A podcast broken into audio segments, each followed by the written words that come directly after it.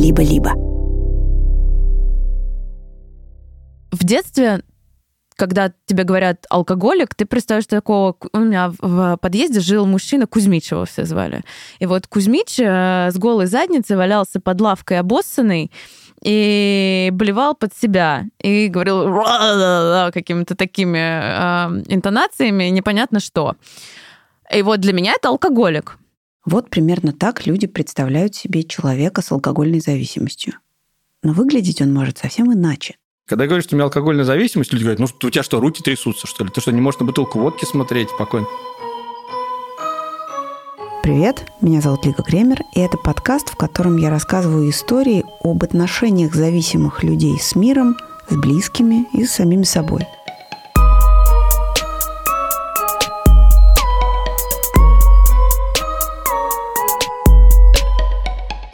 И сегодня я расскажу не о стереотипной алкогольной зависимости, а о том, что называют высокофункциональным алкоголизмом.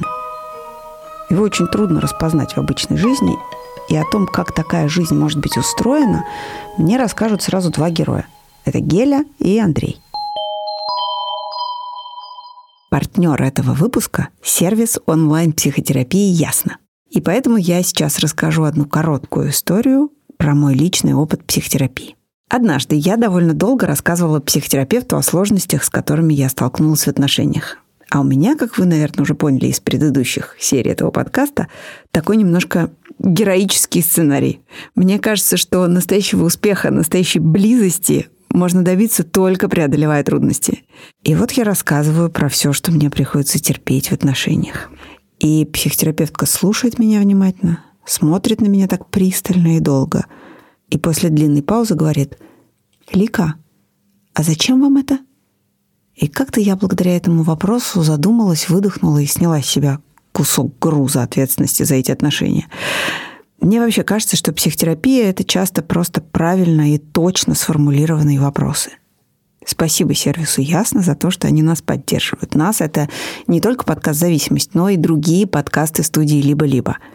Сервис Ясно — это психотерапия онлайн — там работают опытные специалисты, в среднем с восьмилетним опытом работы, а некоторые с гораздо более долгим. А сессии проходят по видеосвязи на сайте сервиса или в приложении. Проходить консультации можно через любое устройство, через телефон, через планшет, через компьютер и из любого места, где вас не потревожат. Для наших слушателей действует скидка 20% на первую сессию. При регистрации введите промокод «Зависимость» латиницей.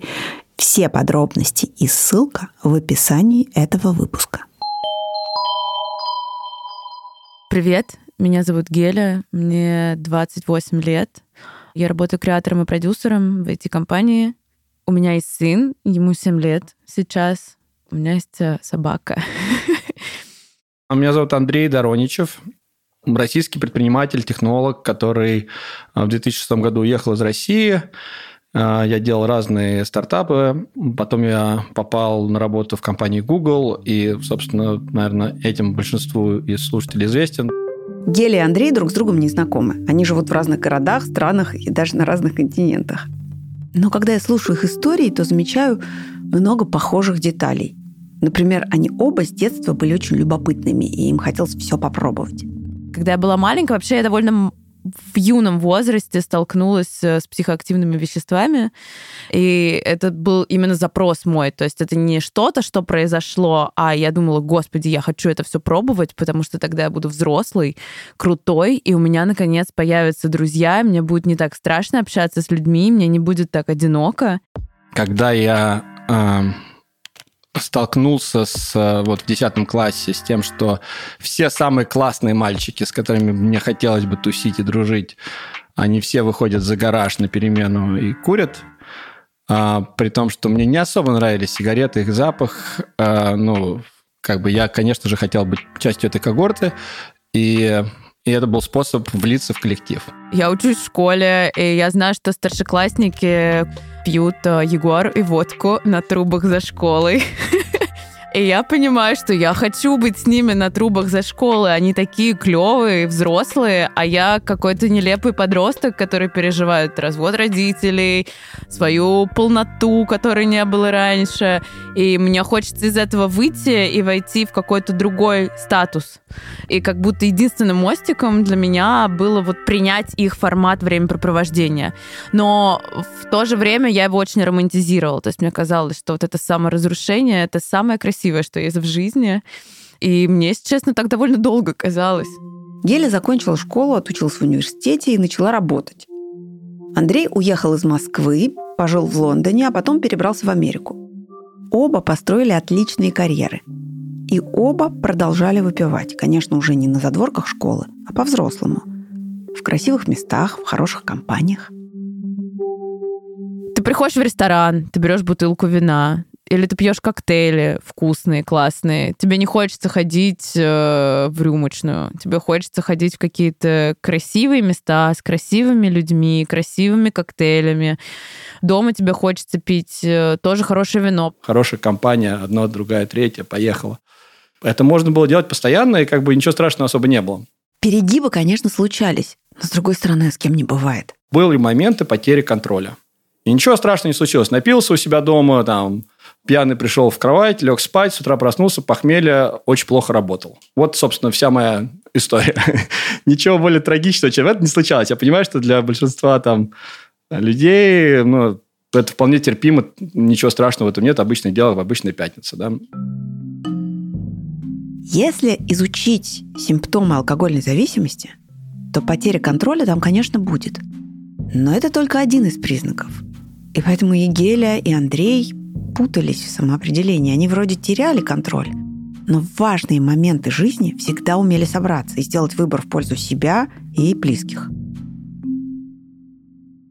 Была пауза, когда я забеременела, причем я до сих пор не знаю, почему я так легко отказалась от алкоголя, от сигарет, когда я узнала, что я беременная. Просто это отвалилось само по себе. А когда я перестала быть беременной, перестала кормить, ну, был накопленный стресс, непроработанные какие-то пострадовые депрессивные состояния. А, не было денег на психотерапевта, потому что ты единоразово отдаешь 3000 рублей и должен это делать несколько раз в неделю. А алкоголь — это такая растянутая трата. Она тебя не так травмирует, твое сознание. Э, в моменте. И я в какой-то момент помню, что я стою в продуктовом магазине, беру две бутылки вина и думаю, положить ли третью. Ну, потому что мне мало, наверное, будет. И я вот в этом моменте себя отлавливаю и думаю, так, какая-то жесть, как, бы, как будто это ненормально. Сложно понять, когда ты переходишь границу. Особенно, когда и культура, и традиции, и люди вокруг. Все говорят тебе, что все хорошо, все нормально. Пить вино для снятия стресса – это уже мем. В начале 2010-х сначала в американском, а потом и в российском интернете появились картинки, вайны, тиктоки на тему того, что в любой непонятной ситуации нужно просто выпить вина. Американские журналисты даже придумали этому явлению название «Mommy Wine Culture», то есть культура мам, пьющих вино – и пошло это, вероятно, из групп в Фейсбуке под названием «Mommy needs wine» и «Mommy wine time». То есть «Маме нужно вина» или «Маме пора выпить». А они, в свою очередь, были нацелены на аудиторию молодых мам. Там публиковались шутки, картинки на тему того, что материнство это сложно, и любой маме иногда нужно просто выпить бокальчик, чтобы снять стресс. В общем, пить вино в любой непонятной ситуации – это культурная норма. И выглядит это вовсе не так страшно, как запой водкой или самогоном. Но оказалось, что это вовсе не так безобидно. Все зависит от того, что происходит с вами после первого бокала. Для меня было моментом, таким звоночком в прошлом году, когда я во вторник вечером тут лежал, разговаривал на звонке, пришли девчонки с соседнего этажа, сказали, слушай, у тебя есть э, Сидор там у нас, мы что-то отмечаем, есть, я говорю, да, в холодильнике пройдите, возьмите. Они взяли бутылку сидра и говорят, ну, ты заходи к нам тоже. Я такой, ну да, спущусь, ну, там, вторник, время, не знаю, 8 вечера, захожу, мы там выпиваем по бутылочке сидра, потом кто-то говорит, ну, у нас еще вот вино, давай вина еще. Еще мы выпиваем бутылку вина, и еще часа три спустя я уже там сходил в магазин два раза, выпили еще две бутылки вина, и в 4 утра этого, этой ночи я со своим товарищем, который живет на этом этаже, в слюне пьяный допиваю бутылку джина. Вот эта вот прогрессия, от я спущусь на 5 минут и выпью бутылочку сидра, до 4 утра мы пьем джин как like no tomorrow, да, как будто завтра не существует, а завтра у меня работа, какие-то дела, обязанности, дети, вот это все. Следующее утро, когда я проснулся и понял, что не работоспособен, и что не было абсолютно никаких предпосылок, э, никаких причин для этого, просто вот так. Так одно за другим пошло-пошло, и я вдруг пожертвовал своим следующим днем, всеми своими обязательствами, там, подвел, наверное, каких-то людей, вел себя глупо и непристойно этим вечером, там, громко смеялся, говорил глупости и вообще вел себя глупо. Все это вместе, ну, в этот момент меня настолько как-то сильно потрясло, что в этот же день я впервые в жизни произнес слова, они тяжелые, как говорит Маяковский, да, четыре тяжелые, как удар – я Андрей, я алкоголик. Когда я такая симпатичная, занимающаяся спортом, социально активная, мать с нормальной работой, выпиваю вино по вечерам, это же не алкоголик. Как это может быть алкоголиком? И только очень-очень спустя много времени и терапии я поняла, что это тоже может быть алкоголиком, что современный алкоголик, он вообще выглядит иначе. В 2007 году ученые из Американского национального института здоровья выделили 7 типов алкогольной зависимости. И это помогло объяснить, почему эта аддикция у разных людей выглядит по-разному. Наши выводы должны помочь развеять популярное представление о типичном алкоголике, сказал тогда Говард Мосс, один из авторов этой научной статьи. В этом исследовании и появился термин «высокофункциональный алкоголизм», и оказалось, что к этому типу принадлежат 19,5% американцев с алкогольной зависимостью. И они действительно ну, вообще не соответствовали популярным представлениям о так называемом типичном алкоголике. Это были люди средних лет, с хорошим образованием, со стабильной работой, с семьей. И только у трети этих людей была семейная история алкогольной зависимости, которая указывала на генетическую предрасположенность, а депрессия только у четверти – в общем, ученые выявили тот самый тип человека с алкогольной зависимостью, в котором все больше себя узнавали и Геля, и Андрей. Эта зависимость вроде бы не такая тяжелая, не такая отталкивающая. Она встраивается в нормальную жизнь и понемногу начинает ее портить. Ну вот ты просыпаешься с утра, тебе херово. Да, а у меня еще есть проблема, что у меня немножко такое обсессивно-компульсивное расстройство. Я не люблю всякий мусор, люблю дома, когда идеально чисто. И вот с утра я просыпалась, брала Кока-Колу Зеро, потому что она мне помогала с утра. Выпивала эту Кока-Колу с таким приступом тошноты. Ходила по квартире, приводила вот этот в порядок, шла в душ, приводила себя в чувство, собирала ребенка, вела его в сад, э, после этого ехала на работу, работала, думала, чего поесть жирного, чтобы прийти в себя. А после того, как я съедала жирное, думала, что жирной буду я, страдала от того, что я жирная. Параллельно пыталась понять, что было вчера и что мне вообще, как с людьми общаться, а, чувство вины разрушающее, потом спорт через вот эту вот боль такую похмельную, вот это вот ощущение такое похмельное, ужасное, когда ты боишься двигаться именно ну, в спортивном ключе, потому что так немножко травмоопасно становится. Типа твой контроль тела очень сильно снижается. И ты вот в этом состоянии занимаешься спортом, потому что а кто будет э, свое тело в порядке держать? Да, выпила, а что? Это тоже были лишние калории, надо отрабатывать.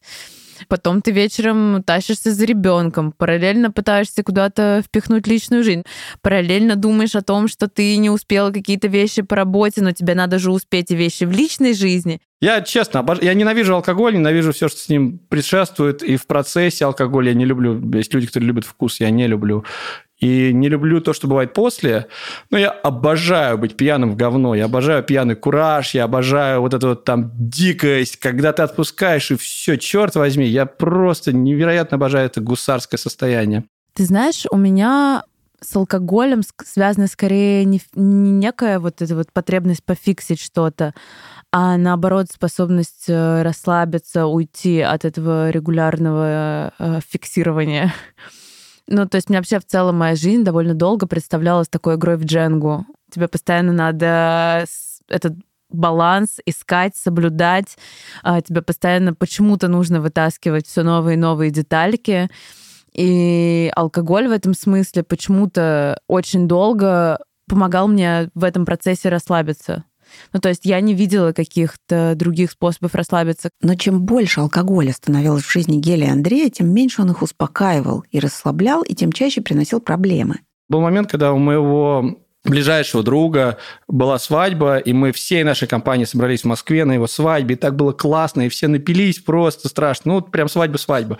И мы все там кутили, орали песни, и, ну, все было, ничего там не было такого плохого, была прекрасная, веселая попойка свадебная, все было замечательно. Потом нас погрузили там жены в машины, потому что жены, как правило, почему-то остаются все-таки людьми, а, а, а, а мы как бы превращаемся, ну, совсем в скотов. Загрузили нас, значит, в эти машины и повезли домой. И э, нас высадили на другой стороне улицы Осташковская, на которой мой дом находился. Ну, она такая трехполосная, московская, большая, ну, шоссе, по сути, да, большая улица. Но там пешеходный переход обычный, зебра. И вот тут у моей жены возник невероятный квест. Ей надо было перейти через трехполосную улицу без светофора с двухлетним ребенком и мной. И э, и это оказалось очень сложно, потому что я еле стоял на ногах, ничего не соображал. Я плохо, ну, я практически не помню этот момент, но каким-то образом в какой-то момент, как говорит Таня, вот э, ты стоял, стоял неадекватно, а потом вдруг встал, вскочил и сказал, вот сейчас идем. И пошел очень прямо через дорогу, и мы перешли, выжили. Говорит, я не знаю, как мы выжили, я думал, что нас раскатают, но мы перешли. А после этого я лег около подъезда и сказал, ну, дальше я не пойду. И тут она рассердилась, она рассверепела и стала меня пинать и говорить, вставай, ну что ж ты как скотина.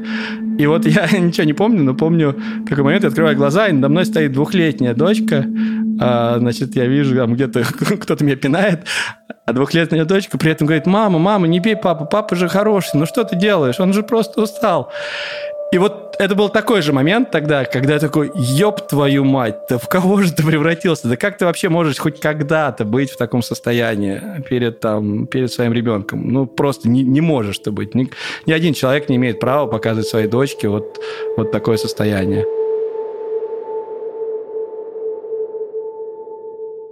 Я пришла домой очень пьяная. Это было не в Москве, к бывшему. Он был с моей собакой. И я говорила ему жуткие гадости, унижала его. Но какой-то весь мой гнев за все наши отношения я выразила таким образом, каким бы никогда не хотела выразить вот трезвая. Ну, то есть вместо того, чтобы начать конструктивный диалог о том, что мне не нравится, я называла его ублюдком, мразью и говорила, что я ненавижу его больше всех людей в своей жизни.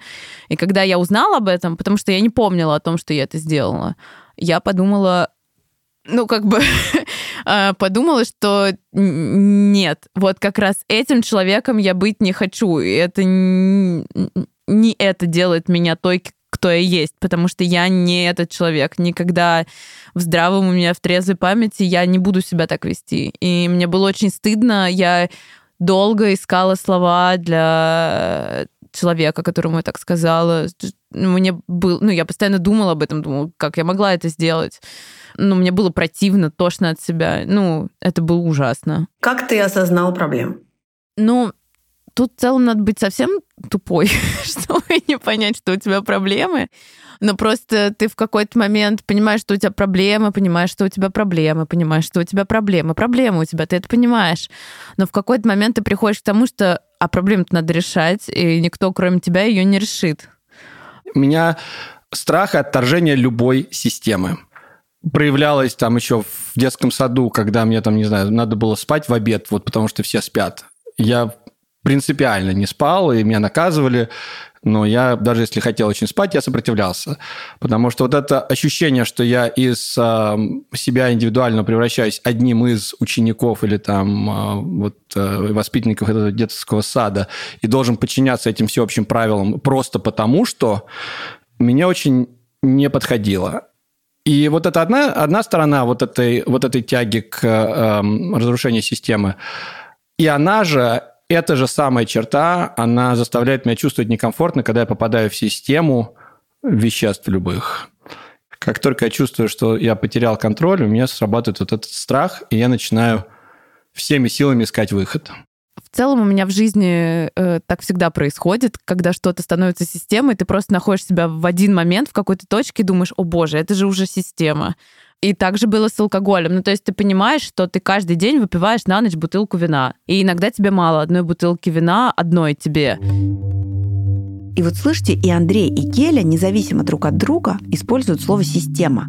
Кажется, что для них обоих именно ощущение себя во власти системы стало таким толчком, чтобы начать менять свою жизнь. И я поняла, что просто отказаться от алкоголя сейчас э, не рабочий вариант, что должно быть э, несколько э, фронтов работы над собой. И после этого, чуть попозже, у меня вот я просто вот бывают какие-то идеи, которые тебе приходят внезапно в голову без какой-либо причины. Я как-то проснулась утром и думаю, мне надо на йогу. Я ходила раньше на йогу, и я пошла на йогу. Впервые я пошла туда не похудеть. я пошла туда именно за работой с телом, потому что поняла, что на какой-то момент в какой-то момент я поняла, что последствием моих отношений стала еще невозможность выражать эмоции в трезвом состоянии. Ну, то есть я не могу заплакать, не могу расстроиться. То есть я все время такая норм, мне нормально у меня была какая-то сессия телесной терапии странная на карантине, как там у блогера. Ко мне пришла какая-то девушка, и она меня заставляла как-то странно трястись и повторять однотипные движения. Я в какой-то момент, повторяя их, у меня просто хлынули слезы из глаз. И я вспоминаю этот опыт, и я такая подумала, что мне срочно нужно что-то, ну, телесное для, ну, дальнейшего какого-то а, фиксирования своего состояния. И я начала ходить на йогу, и это сработало просто каким-то удивительным образом. Это было очень-очень-очень про какое-то терапевтическое значение для меня, несмотря на то, что это физическая активность, ну и довольно интенсивная, на самом деле, туда, куда хожу я. Я первое время плакала, ну, то есть я стою в какой-то асане, и у меня просто льются слезы по щекам, я как бы не совсем рыдала, там довольно тихонечко, аккуратненько для себя. И вот как раз этот момент я поняла, что все меняется, и что я возвращаюсь к себе. стукнул карантин и пандемия, когда все сидели дома с утра до вечера. И, в принципе, вообще употребление всего на свете увеличилось значительно, да, всех веществ во всем мире.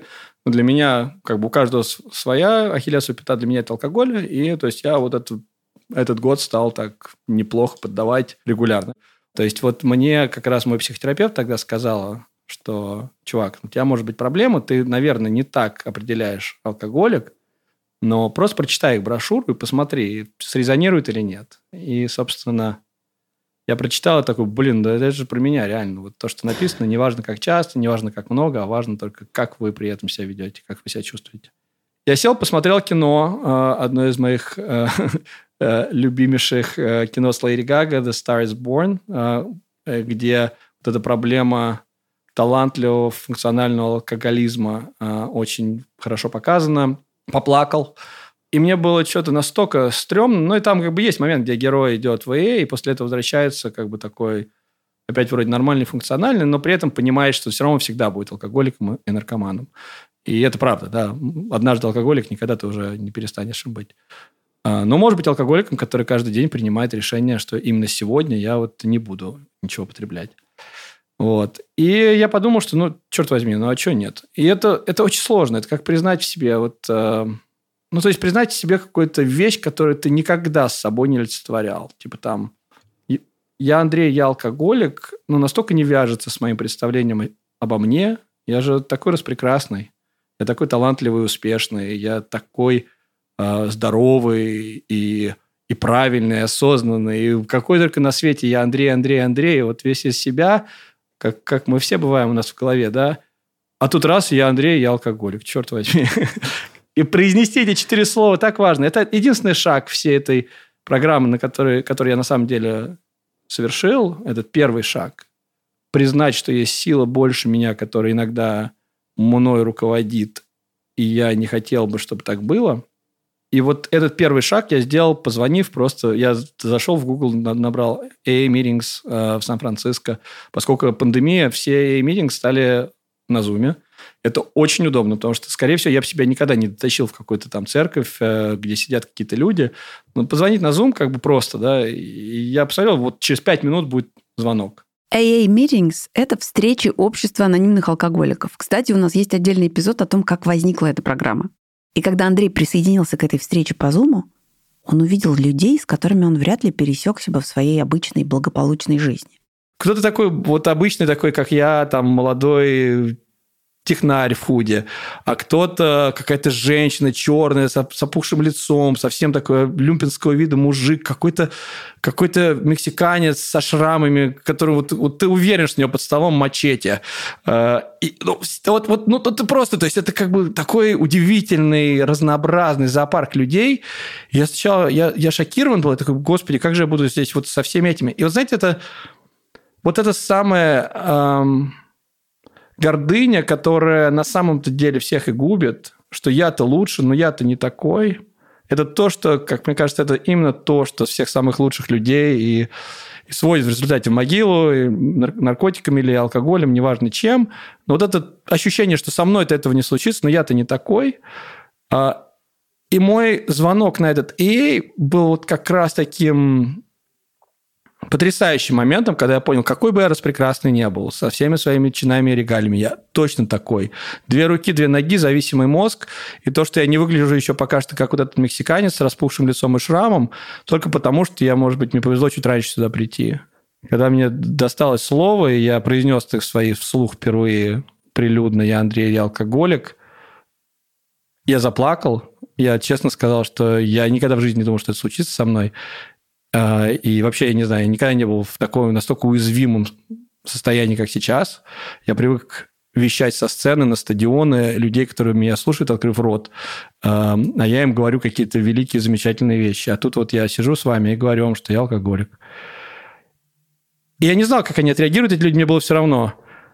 И тут от всех этих ужасных, страшных э, людей, которые выглядели так э, пугающе на, на, в первую минуту, посыпались сообщения, самые теплые, самые самые нежные сообщения, как, как, тебе помочь, вот мой телефон, я знаю, через что ты проходишь, мы все были там, а, знаешь, ты не один, просто продолжай, просто один день, а, просто приди на следующий митинг. И так далее, и так далее.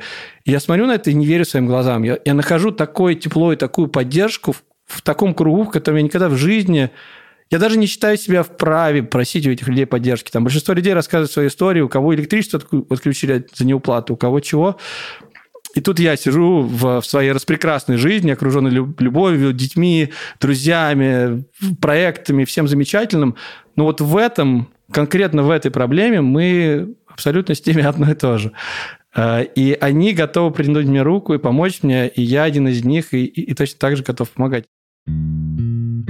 Правда, Андрей считает себя фальшивым участником анонимных алкоголиков. Потому что система подразумевает 12 шагов, которые нужно сделать, чтобы избавиться от зависимости. И все они связаны с изменением установок и предполагают, что вы ходите на эти встречи регулярно. Но Андрею хватило всего одного первого шага, того, на котором нужно признать проблему. Он был всего на нескольких встречах, а потом перестал туда ходить. Не стоит думать, что избавление от зависимости, даже такой вроде бы не тяжелый, как у Андрея и Геля, это легко и просто, и достаточно осознания. У меня есть гипотеза, что зависимость – это всегда попытка заткнуть дыру у себя внутри. И вот когда эту зависимость оттуда вынимают, дыра снова обнажается. Возникает тревога. И кажется, что именно так случилось с нашими героями. Надо спросить у моей жены, но мы оба как бы чесали репу вот в конце прошлого года, когда все вроде так нормализовалось, все закончились пьянки, гулянки, тусовки. Э, мы все такие, вроде я такой домашний, сижу дома, работаю себе, хожу на спорт. И при этом вот какое-то напряжение, и как-то вот, ну, я не знаю, секса меньше стало, ну, как-то вот мы просто нет такого такого... Что-то поломалось. Значит, есть мы вместе там влюблены друг в друга 20 лет подряд, да, то есть как бы знаем приблизительно, как должна работать наша связь. Тут раз, явно что-то такое поменялось. И стало понятно, что, ну, вот как бы любые вещества, на самом деле, не обязательно алкоголь. Опять же, у меня это алкоголь, у кого-то другие ахиллесовые пятна, пятый. Но эти штуки, которые выгребают тебя из твоей реальности, помещают немножко в другую, они создают некую дистанцию между людьми, а дистанция ну, здоровая дистанция, да, какая-то не совсем огромная, а какая-то дистанция между партнерами, она создает э, вот это сексуальное напряжение и тягу. А когда вы влеплены друг в друга, с утра до вечера сидите такие трезвые, здоровые, да еще и дома, никуда не выезжая. Но через некоторое время просто вот эта вот, мне кажется, тяга, она ослабевает. То есть, что тянуться, когда и так все, вот, пожалуйста. Одно дело, когда там Андрею надо поискать еще по, э, по соседям, где он сейчас валяется. Ну, как бы мало ли там чего с ним, да. А, и это как-то интересный квест какой-то, и вот это все. А тут что, сидит себе сидит. Ну вот. Ну, короче, был какой-то такой момент, но тут, тут фу, мне кажется, что это, опять же, такая штука, которой надо просто адаптироваться, и вроде мне кажется, что прошло там 4-5 месяцев, и все так пришло опять в норму. В последнее время и Андрей, и Геля почти не пьют, но бывали исключения.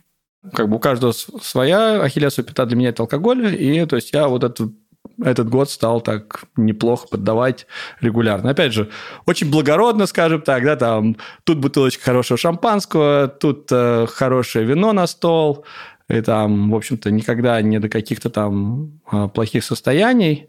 Но потом бац, и вот там в сентябре случилось два таких вот раза, причем в течение одной недели, по-моему, когда у меня было что-то очень, все было плохо, был страшный смог в Калифорнии, как-то все стало совсем плохо. Просто все превратилось в какой-то киберпанк. Навального отравили. Мы разговаривали с Андреем весной 2021 года. То есть ну, вот, вот просто все сошлось. Мне было прям, мне было очень-очень плохо. И два раза за, за одну неделю я страшно напился. И вот, вот когда второй раз это случилось, я такой, так, знаете, что, у меня проблема. Сейчас я не пью 7 месяцев, но я выпила, когда началась э, специальная военная операция, потому что у меня была настолько такое опустошение и растерянность, такое непонимание, что делать со своей жизнью, что я вернулась вот в это очень слабое чувство, в котором была до, когда пила. И я выпила бутылку вина, я закусывала собственными слезами, пила из своего любимого когда-то бокала для красного, пыталась смаковать, даже смаковала, но это было настолько ужасно и настолько уже ну, не ложилось в мою картину э, реальности текущей, что на утро я подумала, фу, свят, свят, свят. Ну, типа, я к этому не вернусь и не хочу этого. Да, мне нравится с точки зрения так гастрономической вообще вот эта вот э, культура э, питья вина, но то, что она делает со мной сейчас, э, это не то, что мне нужно сейчас. И все-таки это уже другой образ жизни и другое отношение и к алкоголю, и к себе.